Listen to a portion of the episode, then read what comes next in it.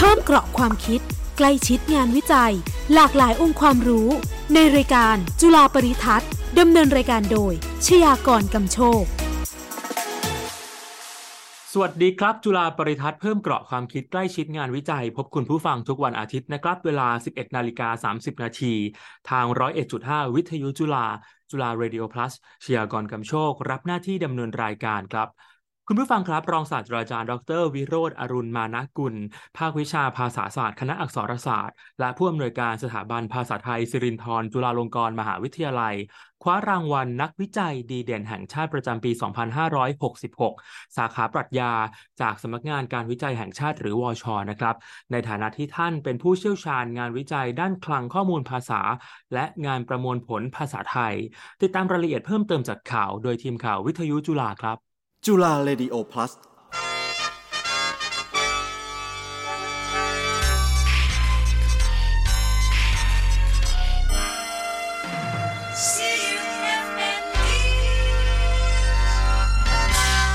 อาจารย์จุฬาคว้ารางวัลนักวิจัยดีเด่น ปรัชญา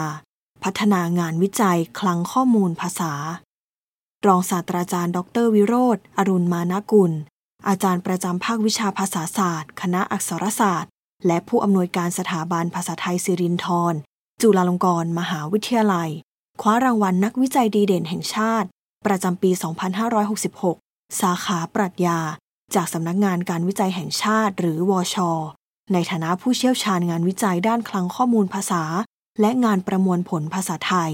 โดยเริ่มต้นจากการเก็บข้อมูลภาษาไทย ให้ได้ปริมาณมากพอสำหรับค้นหาตัวอย่างการใช้ภาษาไทย และได้เปิดให้บริการค้นหาผ่านทางเว็บไซต์ไทย Concordance รวมทั้งได้เข้าร่วมโครงการพัฒนาคลังข้อมูลภาษาไทยแห่งชาติ โดยออกแบบคลังข้อมูล และพัฒนาเครื่องมือ เพื่อใช้ในการตัดคำกำกับข้อมูลตัวบท และจัดเก็บคลังข้อมูล นอกจากนี้ รองศาสตราจารย์ ดรวิโรธยังได้ร่วมกับอาจารย์สาขาภาษาอังกฤษในการพัฒนา และสร้างคลังข้อมูลเทียบบทภาษาอังกฤษไทย เพื่อให้ผู้สนใจศึกษาการแปลสามารถเข้าถึง และค้นหาตัวอย่างการแปลได้ คลังข้อมูลภาษาดังกล่าว ได้เปิดให้บริการสาธารณะ เพื่อเป็นแหล่งข้อมูลกลางสำหรับนักวิจัยและนักศึกษา ได้ใช้งานเพื่อการศึกษาวิจัย นอกจากจะเผยแพร่ในรูปของการตีพิมพ์บทความและหนังสือแล้ว ยังเผยแพร่เป็นเครื่องมือสาธารณะ เช่น โปรแกรมถอดอักษรไทยเป็นโรมัน โปรแกรมตัดคำภาษาไทย โปรแกรมถ่ายเสียงภาษาไทยเป็นสัทอักษร โปรแกรมกำกับหมวดคำ โปรแกรมแบ่งหน่วยปริจเฉทพื้นฐาน และโปรแกรมเวกเตอร์คำไทย Thai Word to Vec ปัจจุบันโปรแกรมต่างๆ ได้รับการพัฒนาเป็นส่วนหนึ่งของ Thai Language Toolkit ที่คนทั่วไปสามารถติดตั้ง และเลือกใช้งานโมดูลที่ต้องการได้ และยังพัฒนาเพิ่มเติมโมดูลการประมวลผลภาษาไทยต่างๆ อย่างต่อเนื่อง ทั้งนี้ เครื่องมือหรือโปรแกรมที่เผยแพร่ มีบริษัทเอกชนและหน่วยงานต่างๆ ตลอดจนนักพัฒนาระบบได้ใช้ประโยชน์จากทรัพยากร และเครื่องมือเหล่านี้มานานกว่า 10 ปี พิมพ์ละพัฒน์โยวผุย อ่าน จุฬาเรดิโอพลัสร้อยเอ็ดจุดห้าวิทยุจุฬาคลื่นความรู้สู่ประชาชน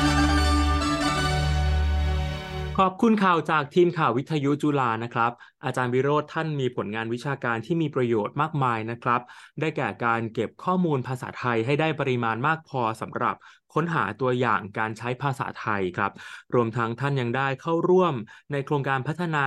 คลังข้อมูลภาษาไทยแห่งชาติ โดยออกแบบคลังข้อมูลและพัฒนาเครื่องมือ เพื่อใช้ในการตัดคำกำกับข้อมูลตัวบท และจัดเก็บคลังข้อมูลครับ เชื่อว่ายังมีอีกมากมายเลยนะครับ ต้องถามท่านแล้วละครับ จุฬาปริทัศน์สนทนากับรองศาสตราจารย์ ดรวิโรธอารุณมานะกุลครับ ท่านเป็นอาจารย์ภาควิชาภาษาศาสตร์ คณะอักษรศาสตร์ และผู้อำนวยการสถาบันภาษาไทยสิรินธรจุฬาลงกรณ์มหาวิทยาลัย สวัสดีครับอาจารย์ ครับ สวัสดีครับ อาจารย์ครับก่อนอื่นต้องขอแสดงความยินดีกับอาจารย์ก่อนนะครับ ที่ได้รับรางวัลนักวิจัยดีเด่นแห่งชาติครับอาจารย์อ่าขอบคุณครับ ครับอาจารย์ต้องถามถึงความรู้สึกก่อนครับว่า ตอนที่ได้รับรางวัลนักวิจัยดีเด่นแห่งชาติอาจารย์รู้สึกอย่างไรบ้างแล้ว รางวัลนี้มีความสำคัญยังไงบ้างต่ออาจารย์ครับ ในฐานะผู้อุทิศตนทำงานวิจัยมาอย่างต่อเนื่องครับ ก็เออก็คนคงเหมือนทั่วไปนะฮะก็ รู้สึกดีใจที่อย่างน้อยก็มีคนเห็นความสำคัญของงานที่เราทำแล้วก็ให้มอบรางวัลอันนี้ที่ที่เป็นเกียรติกับตัวเองแล้วก็กับคณะแล้วก็มหาวิทยาลัยด้วย แต่จริง ๆ ก็คิดว่าเออมันก็มีงานวิจัยของคนอื่น ๆ อีกอีกหลายคนที่เขาก็เออสำคัญแล้วก็มีความสำคัญไม่ได้น้อยไปกว่ากัน เพียงแต่ว่าเออการคัดเลือกอะไรพวกนี้มันก็อาจจะมีข้อจำกัด แล้วก็มี รางวัลจำกัดนะแต่จริง ๆ ในงานวิจัยทุกงานเนี่ยผมว่ามันมันก็มีคุณค่าในตัวของมันเองอยู่แล้วฮะครับเอ่อจุฬาปริทัศน์นะครับ ก็ได้เกริ่นก่อนมาสัมภาษณ์อาจารย์นะครับ ก่อนเข้ารายการว่าเอ่ออาจารย์ได้ใช้งานวิจัยเป็นเครื่องมือในการช่วยการพัฒนาคลังข้อมูลภาษาไทยแห่งชาติครับ อาจารย์ อยากให้อาจารย์ช่วยเล่าถึงงานวิจัยชิ้นนี้ ตลอดจนสิ่งที่เรียกว่าคลังข้อมูลภาษาสิ่งนี้คืออะไรครับ อาจารย์ ครับได้ครับเออจริงๆ ตั้งแต่ตอนกลับมาทำงานเนี่ยเออผมก็เริ่มเห็นปัญหาแล้วว่าเวลาที่คนที่เขาทำงานทางด้านภาษาเนี่ย มันก็จะมีการที่ต้องใช้ข้อมูลในการทำวิจัยต่างๆ แต่ทีนี้ข้อมูลเนี่ยมันก็ไม่มีข้อมูลขนาดใหญ่ที่มากพอที่จะให้ทุกคนใช้ได้ต่างคนก็ต่างจะเก็บข้อมูลของตัวเอง แล้วก็ใช้ในงานวิจัยตัวเอง พอใช้เสร็จก็จบกันก็ไม่มีการส่งต่อหรือ เอาข้อมูลเนี้ยไปใช้ประโยชน์ด้านอื่น ในขณะที่ณตอนนั้นเนี่ยในต่างประเทศเนี่ยเริ่มมีความสนใจของการเก็บข้อมูลที่เป็นตัวคลังข้อมูลภาษาขนาดใหญ่ที่เอาไว้ใช้ในงานวิจัยทั่ว ๆ ไป ผมก็เลยมองว่า เอ้ยเราก็น่าจะทำภาษาไทยบ้าง ตอนนั้นก็เลยเริ่มเริ่มต้นง่ายๆ ด้วยการเก็บเองจากอินเทอร์เน็ตทั้งหลายก็เขียนโปรแกรมเพื่อจะไปดึงข่าวบ้าง ดึงข้อความจาก นิตยสารวารสารต่างๆ ก็มารวบรวมขึ้นบนเว็บ แล้วก็ทำ interfaceให้คนสามารถเข้ามาค้นแล้วก็ใช้ข้อมูลในส่วนตรงนี้ได้ แต่ตอนนั้นก็ยังเป็นการเก็บแบบตามสะดวกมากกว่า ก็คือเจออะไรที่มีข้อมูลมากพอน่าสนใจก็เก็บมารวมๆไว้ แล้วก็เปิดให้คนเลือกว่าจะเข้าไปค้นที่ไหน เช่น ค้นหนังสือพิมพ์ค้นนิตยสารวารสาร ตอนหลังเนี่ยก็พอดี มีคุณดำเนินการเด่นเนี่ย ที่ท่านทำพจนานุกรมไทยอังกฤษ แล้วก็เออท่านก็เป็นเห็นว่าในในภาษาอังกฤษเนี่ย คนที่ทำพจนานุกรมเนี่ยเขาก็จะมีคลังข้อมูลขนาดใหญ่ที่เป็นข้อมูลพื้นฐานเลยที่จะเอามาใช้ในการทำพจนานุกรมออท่านก็มาติดต่อที่ที่คณะอักษรจุฬาแล้วก็อขอความร่วมมือว่า เอ่อจะจะช่วยทำตรงนี้ได้ไหม ซึ่งตอนแรก ๆ ก็คิดอยู่ เพราะว่ามันการการทำตรงเนี้ยมันจะมีความยุ่งยากนิดหนึ่งเพราะว่ามันจะต้องทำแบบเป็นระบบแล้วก็จะต้องหาข้อมูล แล้วก็ขอลิขสิทธิ์จากเจ้าของก่อนถึงจะเอาข้อมูลทั้งหลายมารวบรวมในในคลังได้ แล้วก็มันจะต้องดีไซน์ข้อมูลให้หลากหลาย ก็เอ่อแต่ตอนหลังก็โอเคก็ตกลงร่วมมือทำอันนั้นก็ ทำในนามของภาควิชาภาษาศาสตร์คณะอักษรศาสตร์จุฬานะก็มีทีมงานหลายคนที่ช่วยกันทำอยู่ในตอนนั้น เราก็ใช้ตัวต้นแบบเนี่ยก็มาจากของภาษาอังกฤษก็คือ British National Corpus ตอนนั้นก็ไปศึกษาว่าเขาทำอะไรยังไง วางแผนเก็บข้อมูลอะไรยังไง เราก็พยายามที่จะทำให้มันเทียบเคียงกันได้ เพราะอย่างน้อยเวลาทำขึ้นมาแล้วเนี่ยข้อมูลภาษาไทยกับภาษาอังกฤษเนี่ย มันก็จะได้ศึกษาเปรียบเทียบกันได้ ก็เอ่อได้ตรงตรงส่วนเนี้ยก็ต้องขอบคุณทุนคุณดำเนิน เพราะว่าท่านก็ให้ให้ทุนสนับสนุนในการทำงานแล้วก็เอ่อก็เริ่มเก็บข้อมูลมาเรื่อยๆ เจอเทคก็ติดต่อเจ้าของขอลิขสิทธิ์แล้วก็พอได้ข้อมูลมาก็เอามาตัดคำมาใส่ tag ต่างๆ แล้วก็เอ่อเก็บเข้าไปในฐานข้อมูลแล้วก็ให้คนมาพัฒนาเว็บ interface ที่จะสามารถเข้าไปใช้โปรแกรมตรงนี้ได้ ก็จนถึงปัจจุบันเนี่ยก็เก็บได้ประมาณสามสิบสามล้านคำนะฮะแล้วก็เป็นข้อมูลที่เอ่อคนจำนวนมากเลยก็ก็ได้ใช้ประโยชน์จากตรงนี้ เพราะว่ามันเหมือนเป็นข้อมูลกลางที่เอ่อใครอยากศึกษาอะไรก็เข้ามาค้นมาดูอะไรตรงนี้ได้ ครับ ตอนนั้นย้อนไปอาจารย์เริ่มต้นมาเมื่อปีประมาณพศอะไรนะครับอาจารย์ โอ้นะนานแล้วฮะ เพราะว่าเออผมว่าสิบกว่าปีแล้วมั้งฮะ อืม นานแล้วก็มากๆเลยนานนานมากๆ แล้วก็จริง ๆ ช่วงหลังๆนี่ก็ก็ก็หยุดเก็บไม่ไม่ได้เก็บข้อมูลเพิ่มมากขึ้น แต่แต่มาคลีนข้อมูลหรือหรือมาเช็คข้อมูลพวกนี้มากกว่า ครับ ครับ เมื่อครู่อาจารย์วิโรธบอกว่าประชาชนทั่วไปเนี่ยใช้ประโยชน์ได้มากเลยนะครับ อาจารย์ครับการที่คนทั่วไปสามารถเข้าถึง แล้วก็ใช้งานคลังข้อมูลภาษาได้เนี่ย จะมีประโยชน์อย่างไรบ้างต่อชีวิตประจำวันของพวกเราแล้วมีประโยชน์อย่างไรบ้างต่อประเทศชาติครับอาจารย์เออมันคงเป็นประโยชน์ในในแง่ของคนที่สนใจเรื่องเรื่องภาษาเป็นหลักมั้งฮะอย่างอย่างคนที่สนใจภาษาไทย โดยเฉพาะนักวิชาการนักวิจัยหรือนักเรียนครู พวกนี้เวลาที่เขาสนสงสัยหรือมีคำถามเกี่ยวกับการใช้คำใช้ตัวอย่างว่ามีการใช้ในตัวอย่างไหน บ้างมีใช้มากใช้น้อย พวกนี้เขาก็เข้ามาค้นในคลังข้อมูลตรงนี้ได้ มันก็จะดึงตัวอย่าง แล้วบอกว่ามีการใช้เยอะมากน้อยแค่ไหน ในในลักษณะแบบนี้มากกว่า ครับ เอ่อ เท่าที่ฟังอาจารย์นะครับ สิ่งที่อาจารย์กำลังดำเนินงานอยู่เนี่ย อาจารย์ต้องอยู่ท่ามกลางเทคโนโลยีด้านภาษา แล้วก็เทคโนโลยีด้านการจัดเก็บข้อมูลที่ทันสมัยอยู่เสมอที่อัปเดตตัวเองอยู่เสมอนะครับ อาจารย์ อาจารย์มีเคล็ดลับหรือว่าเทคนิคยังไงบ้างที่ทำให้ตัวเองสามารถเรียนรู้สิ่งใหม่ ๆ ที่มีประโยชน์ต่อการทำงานวิจัยได้ตลอดเวลาครับเอ่ออันอันนี้อาจจะต้องสารภาพว่าจริง ๆ ก็ไม่มีเทคนิคหรือเคล็ดลับอะไรฮะมันก็ มันก็เหมือนเหมือนศาสตร์ทั่วไปที่มันมีพัฒนาการแล้วมีความก้าวหน้าของของมันอยู่ แต่ว่าในในเรื่องของเทคโนโลยีกับภาษาเนี่ย จริง ๆ ในในช่วงไม่กี่ปีหลังเนี่ย มันเริ่มก้าวกระโดดอย่างมากเลย แล้วก็มีแทบจะเปลี่ยนสิ่งที่เคยเรียนมาสมัยก่อนเนี่ย เลิกไปแล้วแล้วต้องต้องต้องต้องใช้วิธีการแบบใหม่ ๆ พวกเนี้ยก็ต้องคอยตามอ่านเอาอะฮะอ่านแล้วก็ดูเอ่อ เลคเชอร์ทั้งหลาย ซึ่งเดี๋ยวนี้มันมันไม่ยาก เพราะว่ามันจะมีคอร์สออนไลน์ตามที่ต่างๆ ที่เขาเปิดให้เราเข้าไปไปดูไปฟังได้ แล้วก็เข้าไปเรียนอ่อโดยไม่เอาเครดิตอะไรพวกเนี้ยมีเยอะแยะ ปัญหาปัญหาไม่ปัญหาตอนนี้มันเรื่องการเข้าถึงเนี่ยคงไม่ค่อยมี เพราะว่าอาจจะมีมากเกินไปด้วยซ้ำตนส่วนต้องเลือกเลือกว่า เออ แล้วเราถ้าสนใจเรื่องนี้แล้วจะดูอันไหนของใคร น่าสนใจน่าติดตามมากกว่า ถ้าจะมีปัญหาก็คือเรื่องเวลาอย่างเดียวคือ คือจะหาเวลาที่ไหนที่จะคอยติดตามเรื่องพวกนี้ให้ได้ทันการเปลี่ยนแปลง ในส่วนตัวก็พยายามตามอยู่ฮะ แต่ก็ต้องยอมรับว่าก็ยังยังมีอีกหลายเรื่องหลายประเด็นที่ที่ก็ยังตามไม่ทัน ก็พยายามที่จะหาโอกาสที่จะติดตามแล้วก็อ่านสิ่งเหล่านี้อยู่ ครับ อาจารย์ครับในอนาคตคลังข้อมูลภาษาตลอดจนการประมวลผลภาษา โดยเฉพาะภาษาไทยครับ อาจารย์จะมีแนวโน้ม พัฒนาหรือว่าต่อยอดไปได้อย่างไรอีกบ้างครับโอ้ในช่วงตอนนี้จริง ๆ ถ้าถ้าเรา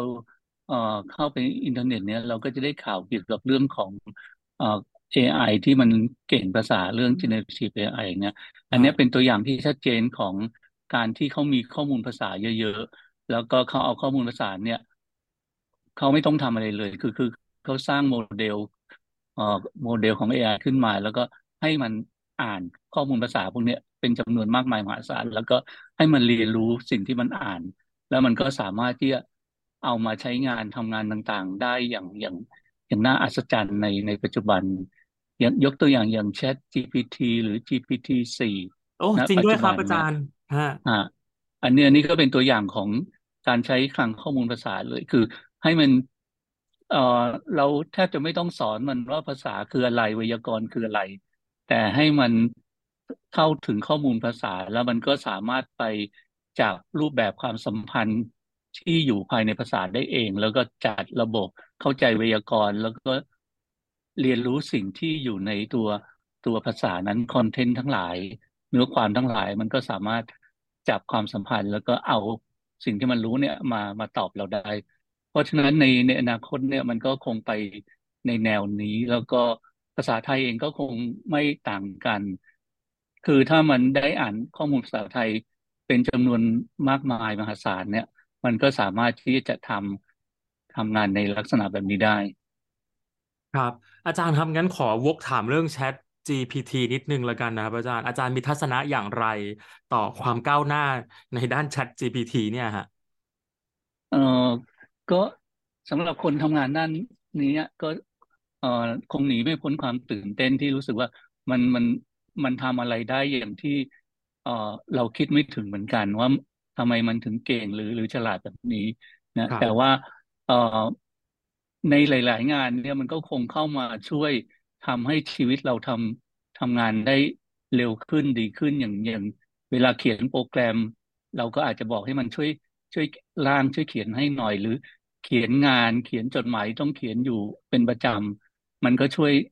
เราเขียนทำอะไรต่างๆสิ่งเหล่านี้ได้หรือหาข้อมูลความรู้บางอย่างที่ไม่แน่ใจว่ามันคืออะไรเราก็สั่งให้มันช่วยคนแล้วก็สรุปพวกนี้ออกออกมาได้ เพราะฉะนั้นตรงนี้มันเป็นเป็นเรื่องของประโยชน์ที่ ที่จะได้ในเรื่องของตัวเอ่อ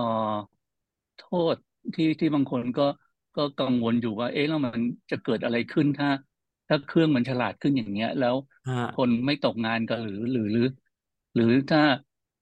มันทำอะไรได้ง่ายๆอย่างเงี้ย ต่อไปก็อาจจะมีคน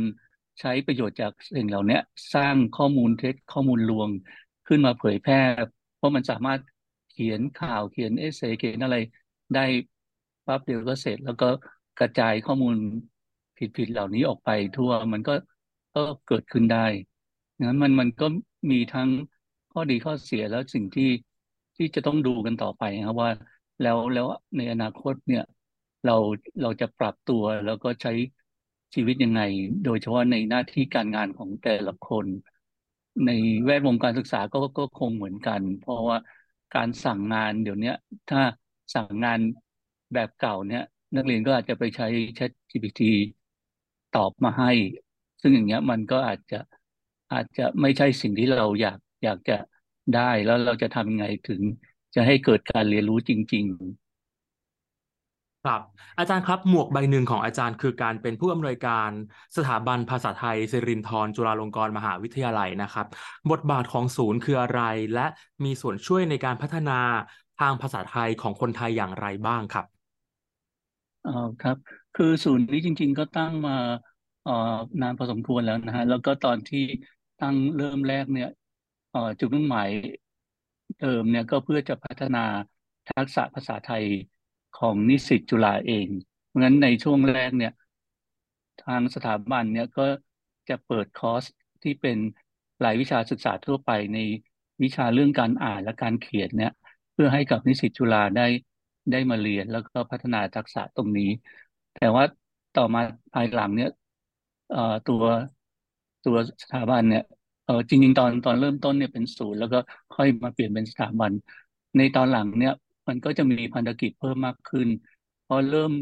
มีการทำงานอย่างในส่วนของภาษาไทยเนี่ย โดยเฉพาะชาวต่างชาติที่เขาเรียนภาษาไทยเนี่ยเขาก็อยากจะวัดความสามารถของเขาว่าอยู่ระดับไหนเหมือนกับที่เราเรียนภาษาอังกฤษเราก็อยากจะสอบโทเฟลเพื่อจะดูคะแนนดูระดับ ซึ่งในในของภาษาไทยเนี่ยยังไม่มีคนทำตอนนั้นสถาบันโดยการนำของอาจารย์ปราณีเนี่ยอาจารย์ก็ ศึกษาวิจัยเรื่องนี้ แล้วก็พัฒนาแบบทดสอบที่จะใช้สำหรับชาวต่างประเทศ แล้วก็ได้เริ่มจัดสอบสำหรับชาวต่างประเทศ มาก็เป็นเวลาสิบกว่าปีแล้วฮะ แล้วก็สถาบันก็จะเป็นแหล่งศูนย์กลางที่จัดสอบให้กับชาวต่างประเทศทั้งที่เรียนอยู่ที่เมืองไทย แล้วก็หรือว่าอยู่ต่างประเทศ เราก็มีบินไปสอบให้กับเขาที่นั่นเอ่อแล้วนอกจากเรื่องสอบสำหรับชาวต่างประเทศเนี่ย จริง ๆ เราก็มีจัดสอบทักษะให้กับคนไทยด้วยในระดับที่เป็นคนที่ทำงานแล้ว แล้วก็อยากจะวัดความสามารถของตัวเอง ระดับความสามารถเพื่อ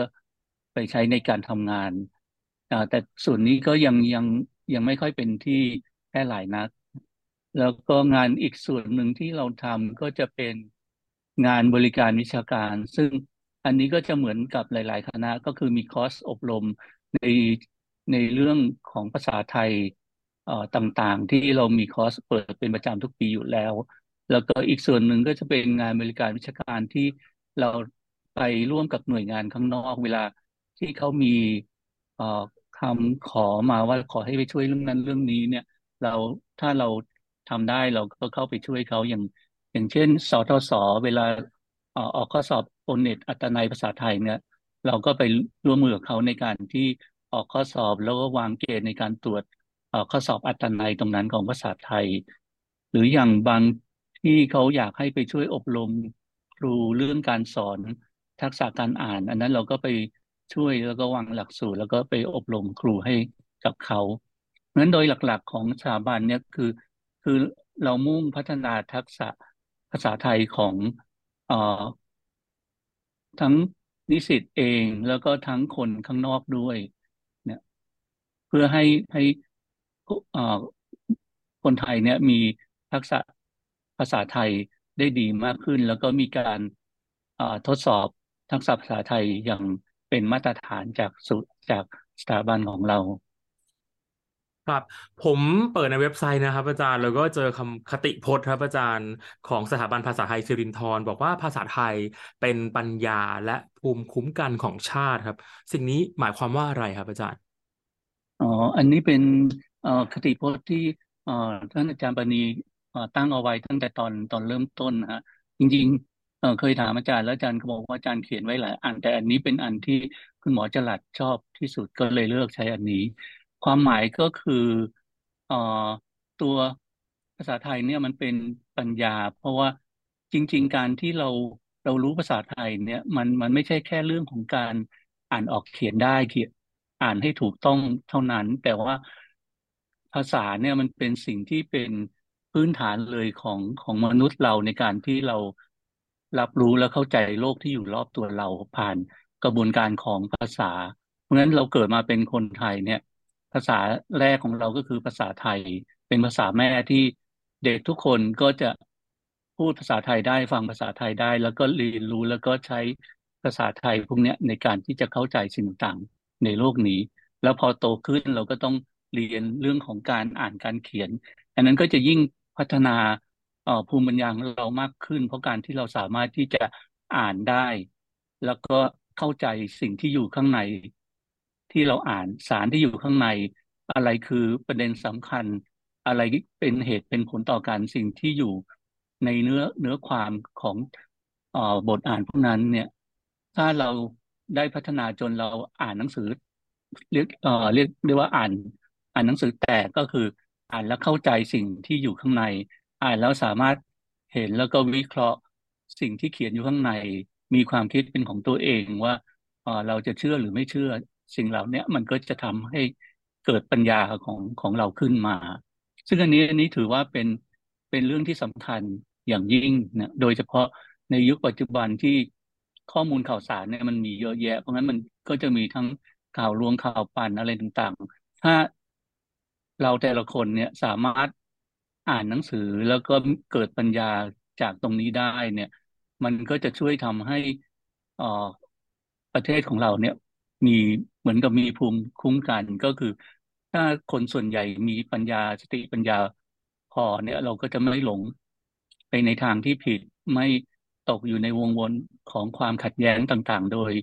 โดยไร้เหตุผล เพราะฉะนั้นตรงนี้ก็เลยเป็นที่มาของคำว่าภาษาไทยเป็นปัญญาแล้วก็ภูมิคุ้มกันของชาติครับ ครับ ชัดเจนมากครับอาจารย์ ต้องถามอาจารย์ในฐานะนักวิจัยดีเด่นแห่งชาติครับอาจารย์เผื่อตอนนี้มีนักวิจัยรุ่นใหม่กำลังรับฟังอาจารย์อยู่นะครับ หลักการที่อาจารย์ใช้ยึดเป็นหัวใจในการทำงานวิจัยจนประสบความสำเร็จคืออะไรครับเออหลักของผมมีง่ายๆข้อเดียวคือผม ผมทำเพราะผมสนใจ เพราะว่าเรื่องของภาษากับคอมพิวเตอร์เนี่ยเป็นสิ่งที่ผมสนใจมาตั้งแต่สมัยเรียนปริญญาตรี แล้วก็รู้สึกว่าอยากจะรู้อยากจะทำตรงนี้แล้วผมก็จะทำเรื่องนี้มาตลอด ทั้งทั้งที่ณตอนนั้นเนี่ยเรื่องพวกนี้ยังไม่ใช่เรื่องที่ที่คนสนใจกันมาก ยังไม่ใช่เรื่องที่ดูมีอนาคตอะไร แต่ว่าคือมันเป็นงานวิจัยอะเพราะงั้นงานวิจัยมันเป็นการตอบเพื่อหาความรู้ เพราะงั้น การทำตรงนี้มันต้องมาจากสิ่งที่เราสนใจอยากจะรู้ แล้วถ้าเราสนใจอยากจะรู้เนี่ย เราก็จะสนุกกับมัน แล้วก็ทำกับมันไปไปได้เรื่อยๆ แล้วในทุกๆเอ่อก้าวของเราที่เราทำไปเนี้ยเราก็จะได้เรียนรู้อะไรใหม่ ๆ แล้วก็เห็นพัฒนาการของตัวเอง สิ่งสิ่งนี้เป็นสิ่งที่ที่สำคัญที่สุดสำหรับการทำงานวิจัย ครับเหลือเวลาสักประมาณ 2 นาทีครับอาจารย์ ในความคิดของอาจารย์งานวิจัย และก็นวัตกรรมเป็นองค์ประกอบสำคัญของการพัฒนาประเทศอย่างไรครับเออก็จริง ๆ งานวิจัยก็เป็นสิ่งที่ทำให้เกิดองค์ความรู้ใหม่ แล้วองค์ความรู้ใหม่นั้นเนี่ยมันก็จะมีคุณค่าในตัวของมันเองที่จะทำให้เกิดการนำไปใช้ประโยชน์ แต่สิ่งที่เรามักจะได้ยินนะปัจจุบันเนี่ยก็จะมีคนพูดว่างานวิจัยส่วนมากทำมาแล้ว ขึ้นหิ้งขายไม่ได้ไม่เกิดมูลค่าทางเศรษฐกิจ เพราะงั้นมันก็เลยเกิดกระแส เวลาที่เป็นงานวิจัยปัจจุบันก็จะเริ่มมีคำถามว่า เอ๊ะแล้วงานนี้เนี่ย มันขายได้ไหมมันทำให้เศรษฐกิจโตแค่ไหนอะไรต่างๆ เนี่ย ซึ่งก็เข้าใจนะในในแง่ของคนที่ให้ทุนแล้วพัฒนาเขาก็จะรู้สึกว่ามันน่าจะต้องมีอะไรเป็นรูปธรรมตอบประมาณในลักษณะแบบนี้ อ่ออันนั้นอันนั้นก็ไม่ได้ขัดข้องอะไร แต่ว่าจริง ๆกำลังมองว่างานวิจัยเนี่ยมันอาจจะไม่จำเป็นทั้งหมดที่จะต้องดูมูลค่าในเรื่องของเศรษฐกิจเป็นหลัก เราอาจจะต้องมีการการไว้ส่วนหนึ่งหรือเปล่าที่มองเรื่องคุณค่าในทางวิชาการของมันเพราะเวลาที่เราดูแต่เรื่องของคุณค่าทางเศรษฐกิจเนี่ย มันก็จะเป็นตัวที่เอ่อทำให้เรามีมุมมองที่ที่เฉพาะด้าน ถ้าถ้าจะมองในแง่นั้นอย่างเช่นเอ่อผมยกตัวอย่างอย่าง ถ้าสนใจเรื่องภาษาเนี่ย แล้วถ้าต้องตอบคำถามว่าได้ทำไปแล้วมันช่วยเศรษฐกิจประเทศยังไง เวลาคนทำเขาจะต้องนึกถึงเอแล้วทำไรแล้วขายได้เขาจะต้องนึกถึงแต่เรื่องเอ่อการท่องเที่ยวอะไรที่เกี่ยวข้องกับการท่องเที่ยว หรือค้าขายมันมันถึงถึงจะทำในลักษณะนั้นได้ แต่จริง ๆ เนี่ยอ่อมันอาจจะไม่จำเป็นที่จะต้องเป็นเรื่องนั้น เพราะว่า การทำตรงนี้ถ้าเออเราทำเพื่อที่จะให้ได้ความรู้ แล้วก็ความรู้นั้นเนี่ย มันเป็นความรู้ที่จะสามารถนำไปใช้ประโยชน์อย่างอื่นต่อได้เนี่ย มันมันก็มีคุณค่าในในตัวของมันเอง ก็เอาง่าย ๆ อย่างเรื่องภาษาเนี่ย คือถ้าแค่เราทำให้คนพัฒนาภาษาได้ดี มีทักษะการอ่านได้ดี สามารถอ่านแล้วก็คิดตามคิดเป็น สิ่งเหล่านี้มันมีค่าที่มันตีเป็นตัวเงินไม่ได้ในขณะนี้ แต่มันเป็นสิ่งที่เป็นมีค่าต่อไปในอนาคตเพราะเรากำลังสร้างคน คนที่จะสามารถทำอะไรให้กับประเทศไปได้อีกอีกเป็นจำนวนมาก